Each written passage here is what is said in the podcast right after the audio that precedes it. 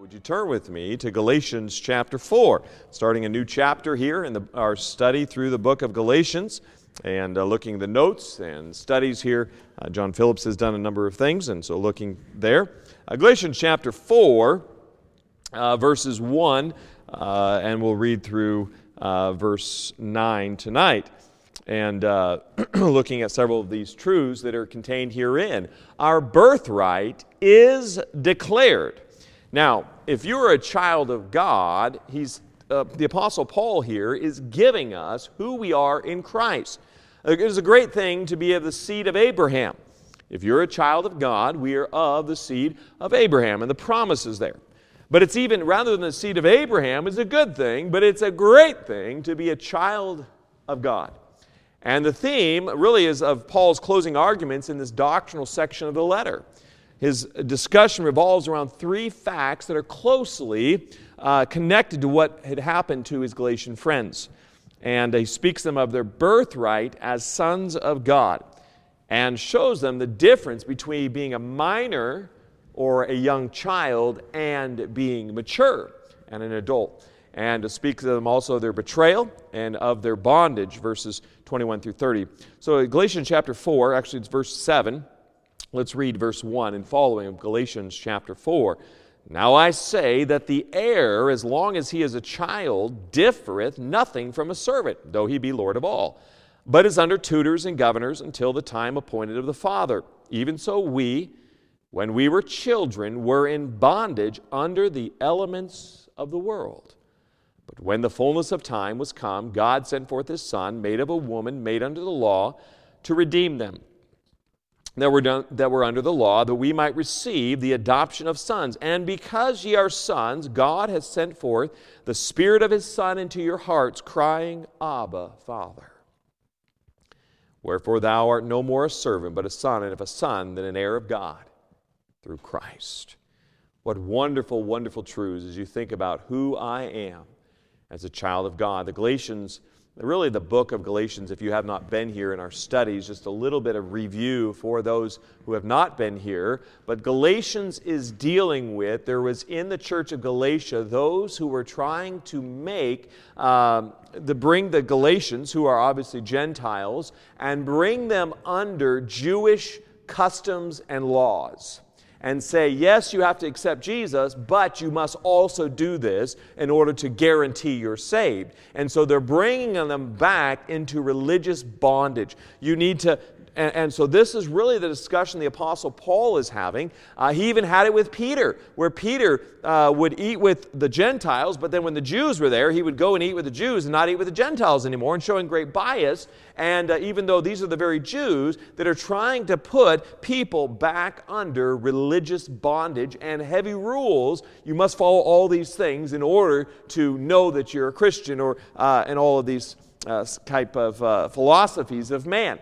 And the Apostle Paul is very uh, firmly, adamantly fighting against such false teaching.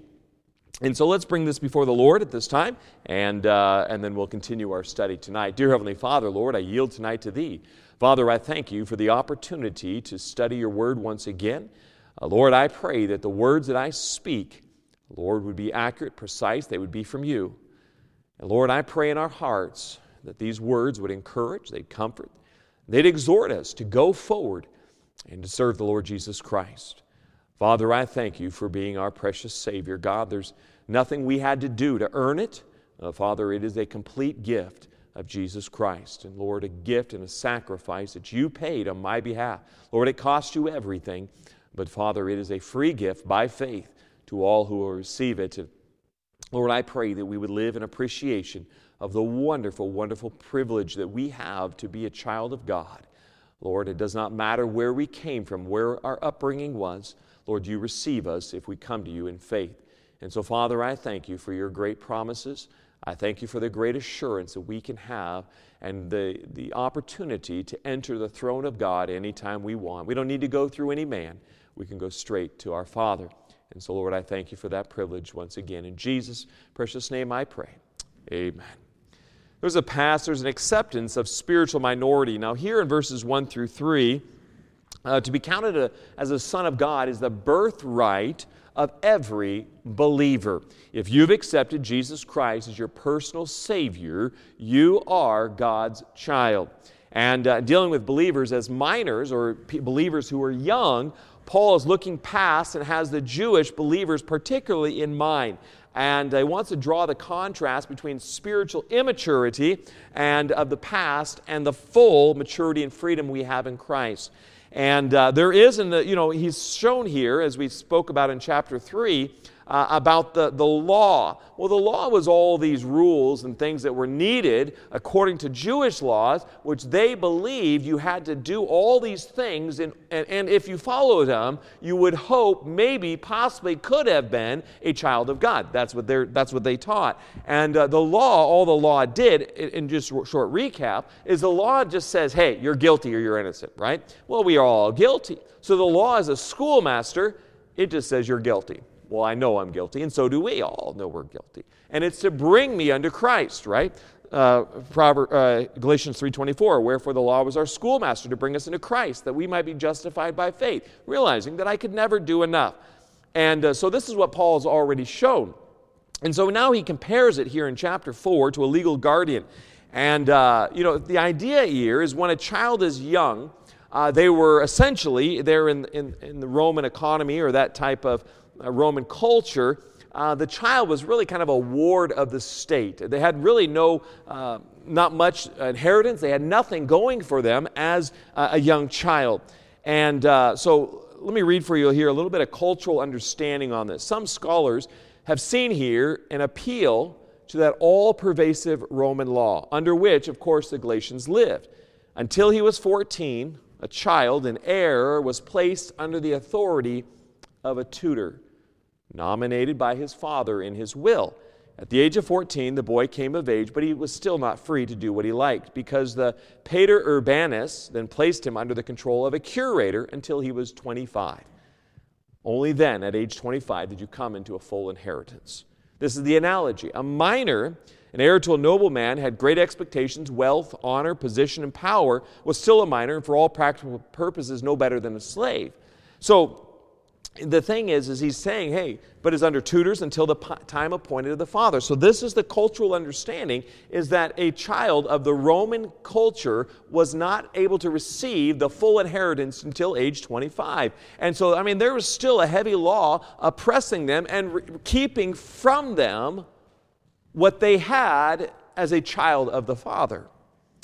But Verse 3 Even so, we, when we were children, were in bondage under the elements of the world, a child that's not old enough. The law treated people as infants. You're still, uh, you don't get the inheritance of your father yet, right? Uh, as a child, uh, we tell our daughter when to go to bed, when to get up, what to eat. You know, even tonight, there were some things, I don't want to eat that. I said, well, that's good. You'll eat it for breakfast, you'll have it for snack. You're going to eat the food that's on the plate. It costs money, right? And uh, the food that's there. And uh, so the law treats as an infant. And uh, there's a, this legalism. But God sets before us several things. Legalism is sets, uh, lays down the law. Now, it says maybe you must do this, you must not do this, you must not say this. It has all of these things. Uh, you know, you must believe this. It, it, the law is heavy. Now, if someone is out of jail on parole, there's a whole lot of rules on you what you can and cannot do, where you can go, who you can talk to.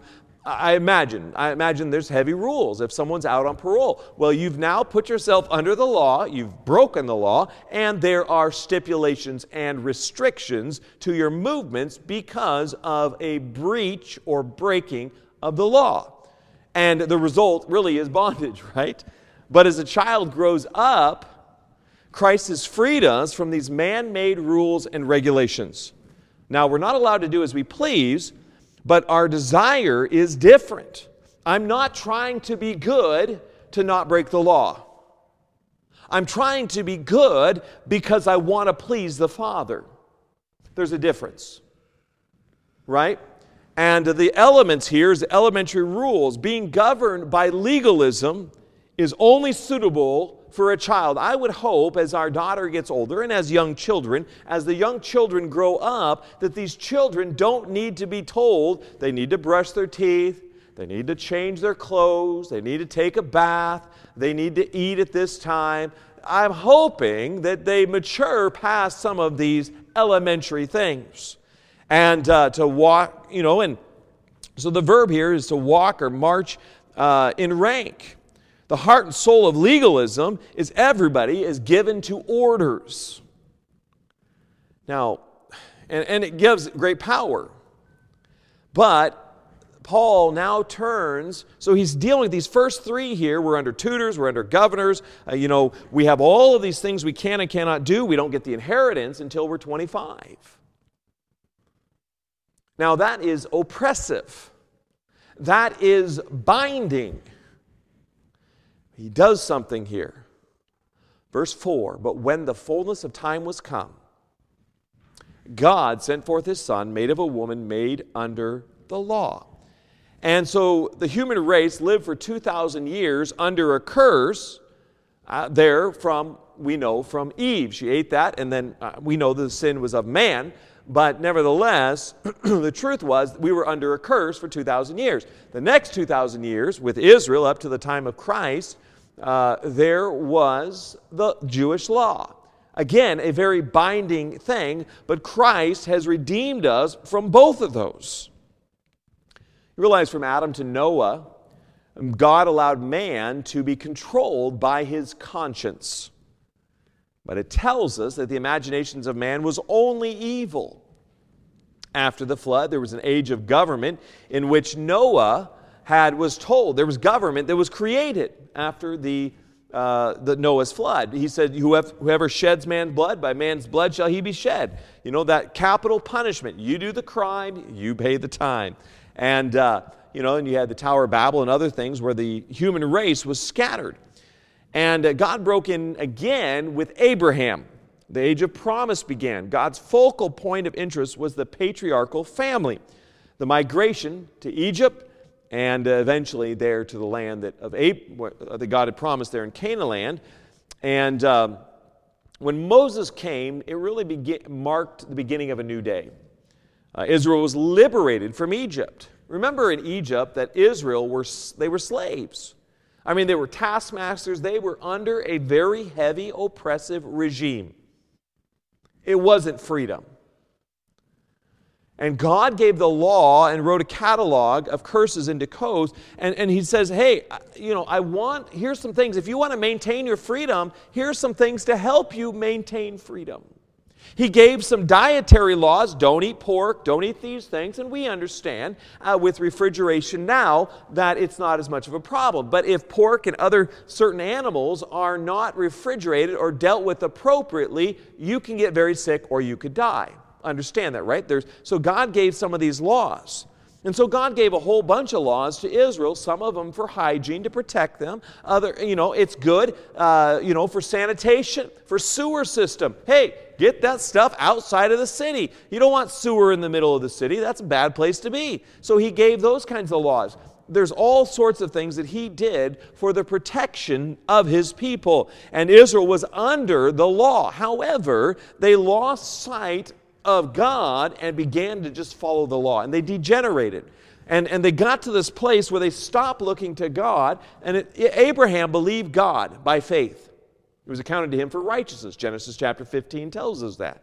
But Israel, during the law period, when they had the Mosaic law, and that's how to stay in the how to stay in the blessings of God. Really, as we had talked about here a couple weeks ago, that the laws that God gave in the desert were not for salvation. They were much like God gives to us as believers. Hey, how do I have a continual, vibrant relationship with God? How do I keep that relationship unfettered, unbroken by my own will, my own wickedness? Right? God because God, many times over, He said, Hey, I don't have a delight in all these sacrifices as I do in obedience. Because it's the relationship. If you breach trust with someone that is trusting you, if I was to breach the trust of my wife, that hinders that relationship. It breaks that relationship. And so the law, but what had happened as Israel had degenerated and they'd gone into idolatry, they began to see the law as a checklist of what to do to somehow merit favor with God. And that became their religion, which God never intended. You had Solomon, who you had David as a, wonderful king. He brought a bright era of hope. You have Solomon, though, as Solomon made a lot of compromises. The kingdom was divided. The northern tribes plunged deeper and deeper into idolatry and immorality, and they would end up being uprooted. The northern kingdom of Israel would end up uh, being taken into captivity. And then Judah, seeing the, the, the northern 10 tribes being taken to captivity, you would have thought they would have repented. No, they continued to persisted. They hardened their heart. The, the prophets and the priests and the preachers said, Hey, peace is upon us. Everything's going to be okay. Yes, our brothers to the north of us are going into captivity, but God's going to protect us because we have the temple and we have Jerusalem. God doesn't care if you have a Bible in your house. If you're going to live wickedly, it doesn't matter if you have a Bible in your house. The Bible's not going to do anything if you're not willing to live by it in obedience. So the fact is, they plunge into captivity. Judah goes into captivity. 70 years later, the Jews are given another chance. They go 70 years, they're in the Babylonians. But again, as they come back to the land, what happens? Formalism. Go through this day, go. The formalism is, it's so easy in churches to say, well, you must be like this, right? There's some checklists. You got to check, check, check, check, check, check, check, right? The Bible gives us instructions. And so there are things that we ought to follow, principles and practices on which we do. But, you know, there was a time that someone, I remember that back in the day, if you wear wire rim glasses, you're not a good Christian. That's silliness, okay? But th- that was something that was legitimate. And, uh, but there was all this formalism of all these things, and you must follow all these or you can't become a Christian. Well, then faith has been kicked out and replaced with mechanical religion. That's very binding. That's a heavy slavery to put people under. And the same thing we find today. By the time of Christ, the Jewish religion had become bankrupt. And there's the, the Sadducees, the, the Pharisees, the Herodians, representatives of this law. And uh, so when the fullness of time was gone, come, God sent forth his son, made of a woman, made under the law. So Christ entered into the time of the law. The Judaism was a dead religion, just as it is today. Lots of ceremonies, lots of formulaic actions. And the Gentiles were weary to death of this bankrupt religion. Some might turn toward Judaism hoping to find a peace within. But the Gentile world, equally as the, Juda- the Judaizers and the Jewish people, were bankrupt in their religion. The Gentile religion, with all their idols and all of their uh, various practices, they were empty. They were uh, just vain. There's nothing there. I mean, this is the golden age of Greece. It flourished. Art, science, and government flourished. Alexander the Great would at one time conquer the world, the known world. Greek philosophy, culture, and religion would challenge all the realms of thought, and Hellenism would rise and flourish. But it still brought an empty promise. The Greek religion, writes uh, Phillips was able to offer men only a pantheon of ridiculous, warring, lusting gods made in the image and likeness of warring, lusting men. You think about Greek mythology. Many times, very angry beings. The Romans, they would have their day, hard, iron fisted, building magnificent roads, infrastructure, water, sewage. I mean, Uh, the, the Romans built unbelievable amount, and some things that even exist today. I mean, it's amazing that the Colosseum exists today. You know, the Roman idea of a holiday was to sit in an amphitheater and watch a whole bunch of people, you know, these people fight to the death as they would fight vicious animals, bare hands against wild beasts. The world, when Jesus came, was morally and spiritually bankrupt and it was ready for the Son of God to come. These Jewish legalists who are young believers in Christ are trying to be brought by these Judaizers back into an empty, heavy, enslaving religion. The law can't redeem. All the law does is tell you if you're guilty or innocent. That's all the law does. Now God promised of the seed of the woman in Genesis 3:15. Let's look here real quick. The first promise. Genesis chapter 3 verse 15.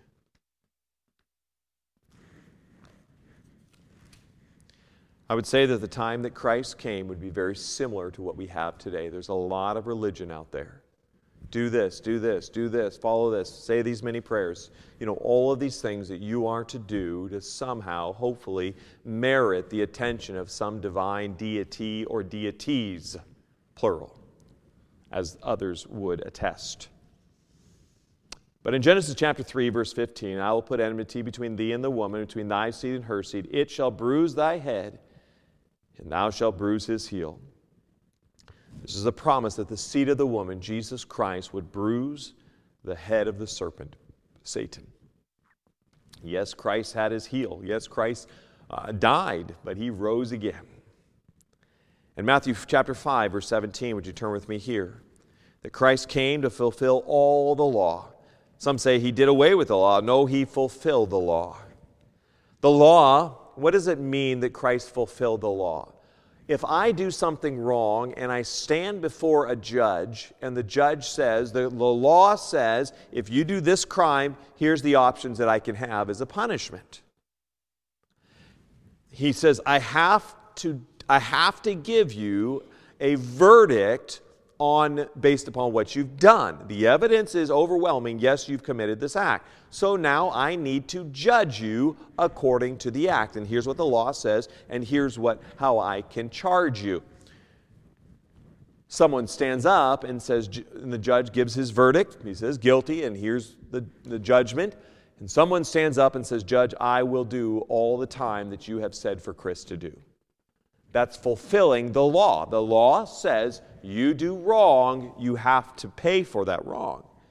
Well, that's what the fulfillment of the law is. Christ fulfilled the law in paying all the criminal penalties that I did and you did.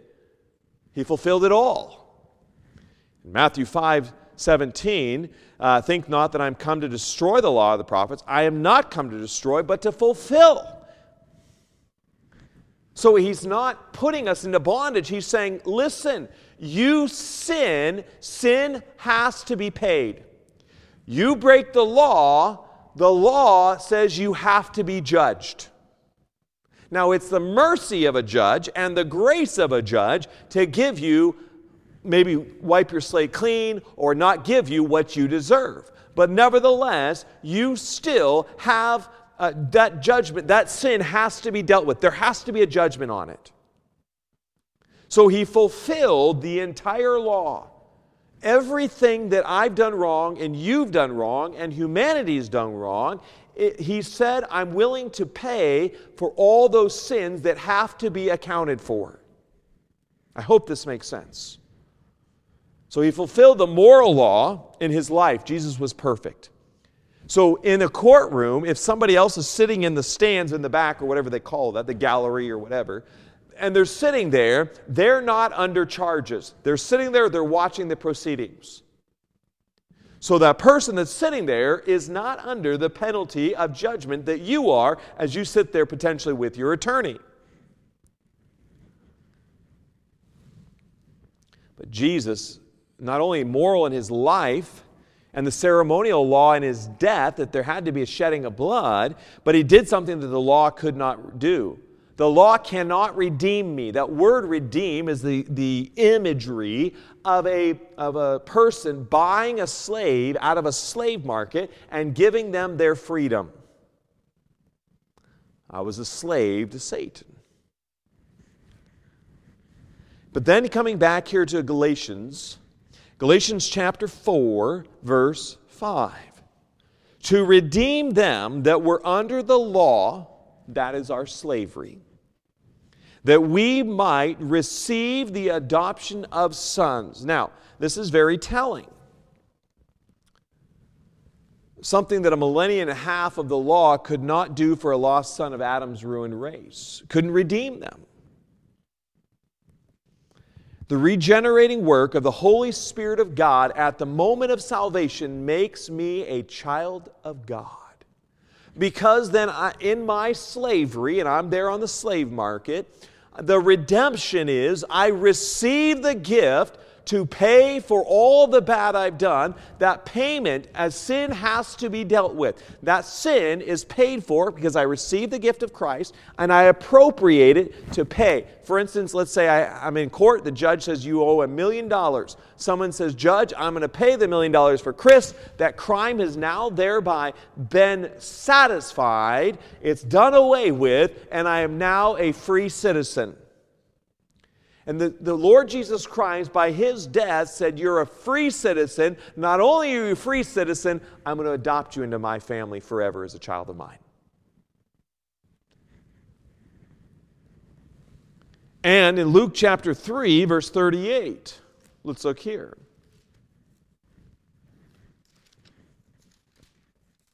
Isn't this amazing? You think about many religions, you're trying to do enough, hoping, possibly, maybe, you'll have a better afterlife. Maybe you'll be reincarnated. Uh, maybe you'll go to purgatory. Maybe you'll do this or this or anything else. Because you're going through works, you're still on that slave market, still trying to work it off. You see, hell is working off those sins for eternity. You'll never pay them off. In Luke chapter 3, verse 38, which was this, uh, going on here, talking, uh, which was the son of Enos, which was the son of Seth, which was the son of Adam, which was the son of God. And the fact is, a unique relationship. When God created Adam, there was a unique relationship of fellowship, closeness, harmony, peace, intimacy. As two hearts that are in unity. Now, when God created the animals, He gave them a governing principle on how they should live. God did not make man to be governed by instinct. God breathed into man the breath of life, a living soul. Now, I'm sorry to say, I, I know we love our pets. But when our pet dies, it goes to the ground. It doesn't go on for eternity, and I know, and I'm not trying to break anyone's heart tonight, but the truth is, an animal, when it dies, I know we can love our little Fifi or Fufu or whatever we want to call that little pet, but that pet will be, go into the ground, the, the worms will eat it, and it will cease to be. But it is not the case because God breathed into man the breath of life that he did not do for the animals. And man became a living soul, it says. Man lives forever. And the Holy Spirit of God indwells us the moment I become God's child. I have a, the control of my senses in the body.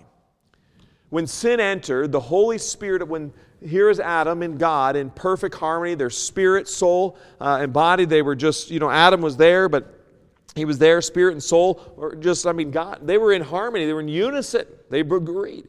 And here, when man sins, he, ex, he, that spirit of God, that unity is broken, and the man's spirit is now dead with God.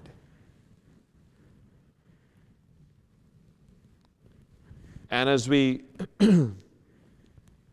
In verse 6, and because you're sons, God hath sent forth the Spirit of His Son into your hearts, crying, Abba, Father. The law could not remove the errors and sins, or, errors or sins that I've done. It's powerless. The law is merely a sensor on your car to tell you if you have a problem. That's all the law does. It just says, hey, you've broken the law.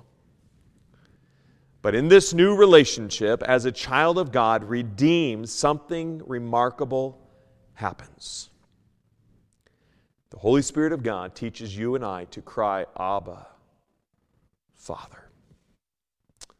It's a word that's only found here. Mark chapter 14, verse 36, and Romans chapter 8, verse 15. In Mark chapter 14, verse 36,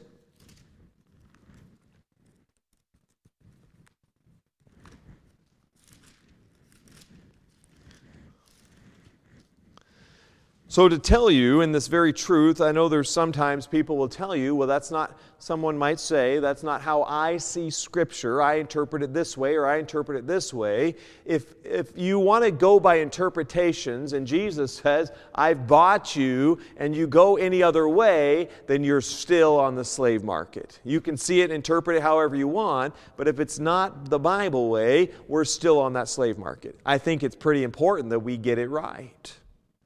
In Mark chapter 14, verse 36, and he said, Abba, Father, all things are possible to thee. Take away this cup from me, from me. Nevertheless, not what I will, but what thou wilt. Here is Jesus Christ in the Garden of Gethsemane in a very, very intimate time.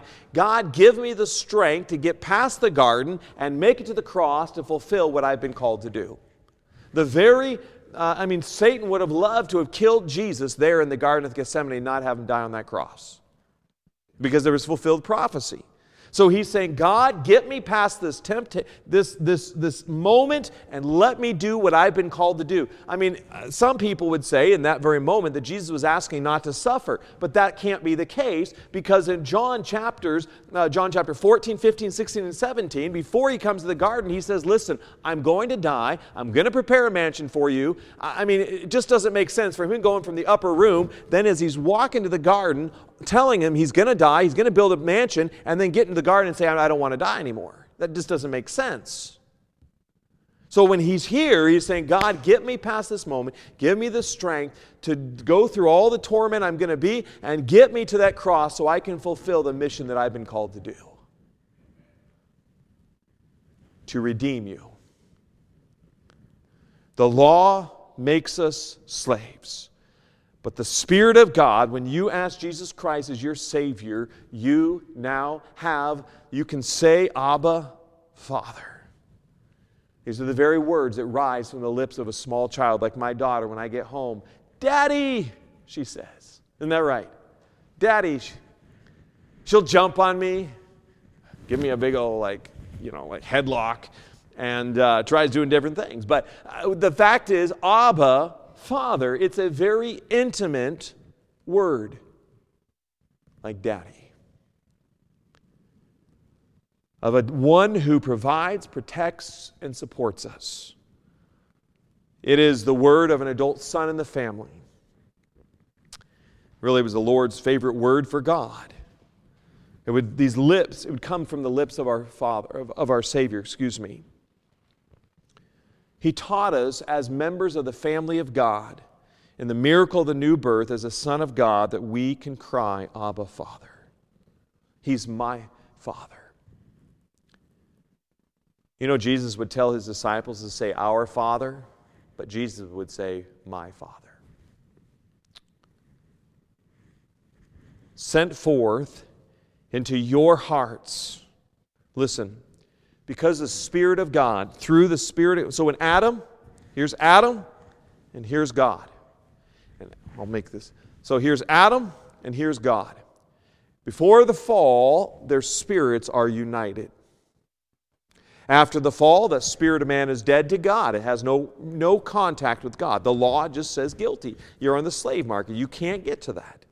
Jesus Christ comes in so that God sees me through his sacrifice, through the sacrifice of the Son. So now my spirit, the Spirit of God lives within me. So I'm united with the Father. And I can say Father, I can say Daddy.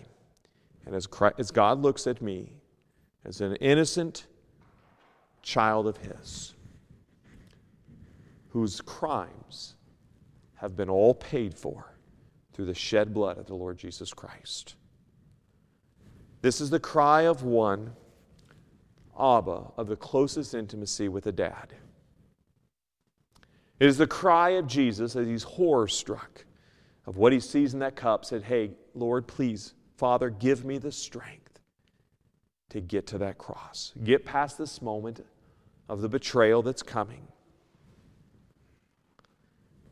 in all of full manhood and maturity and eternal relationship, it worked out on human terms a lifetime of unbroken love, trust, communion, and obedience, he would say, Father. He would also fully understand, he would fully surrender his will to go to that cross so that you and I could have that perfect, unbroken relationship.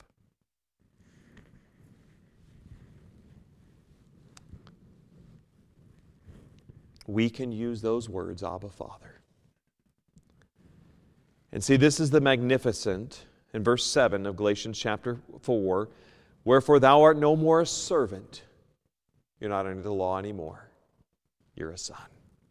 And if a son, then an heir of God through Christ. I don't know about you, but I don't want to go back to a dead system of do's and don'ts. Yes, there are things that we as Christians should do to please our Father. There's things I shouldn't do to please my Father, but I already have that relationship. I can't lose that relationship. You know, in John chapter 8, verse 29, let's look here.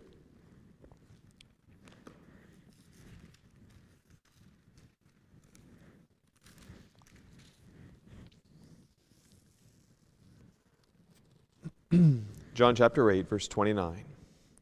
And he that sent me is with me. The Father hath not left me alone, for I do always those things that please him. You see what Jesus did? He says, Listen, I always do what pleases my Father. Pleases him. You see, when you love someone, you're going to want to please them. As a young child with my grandfather, I've given this illustration many a time with my grandfather and my grandmother on my dad's side. If they asked me to do something, I, it would break my heart. It would break my heart to displease them. I am now not doing it because I'm afraid of punishment. I'm doing it because I don't want to break their heart. Abba Father is really the greatest of all arguments against legalism. It is not law, it is love. Love is the fulfilling of the law, but also love is I want to please Him. As Jesus would say, I do always those things that please Him. If you're seeking to please someone, you're doing it with all your heart. Right? Is that not what God called us to do? Love the Lord thy God with all thy heart, soul, strength, and mind. I'm wanting to please Him. The law, I'm not doing it out of my heart. I'm doing it because that's what I'm supposed to do. Dead religion. It doesn't satisfy. There is no relationship. Dead religion. See, it's in Christ that I want to. Why does God call us, Be holy, for I am holy? Because I want to please Him. Why does He call me to not commit and do certain things as a Christian? Because I want to please Him. I want to keep that relationship. Yes, what might happen if I, if I, as a Christian, live a life that's in opposition of God and against what God wants me to do. I don't lose being a child of His, but I lose being pleasing to Him. So when I give into the flesh and I give into the lusts and I give into these things I know I shouldn't be doing, I that spirit of God, yes, I am yes, the spirit of God lives within me, but it says his spirit is grieved, just as if my daughter does something. I am disappointed, but she's still my daughter. And you see, Christian, the thing is in our lives, we ought not to have any desire to displease God. As I get to know God, not as a heavy handed, uh, authoritarian, dictatorial, tyrant, totalitarian uh, from heaven, uh, that is not the way the Bible depicts God at all. That is a false view of God if that's ever seen. Uh, that's horrible. I mean, to be under such a system is miserable. I didn't used to, when I was younger growing up, I was in a particular church and it taught a lot of these do's and don'ts and all this stuff. And I was saved, but man, I'm like, this whole Christian life thing is miserable. I didn't know what it was like to have peace with God and the power of God and, you know, just that abiding presence of God with you. I didn't know what that was like. I thought, man, that's only for certain special people, but that can't be for me. Yes, it can. And it can be for you. You can have the joy of the Lord, the peace of God. You can have God's abiding presence. And, and when you're in the Word of God, man, you can just have that, that close intimacy like, man, I just met with the Father. I just met with Daddy. I just had some good time today.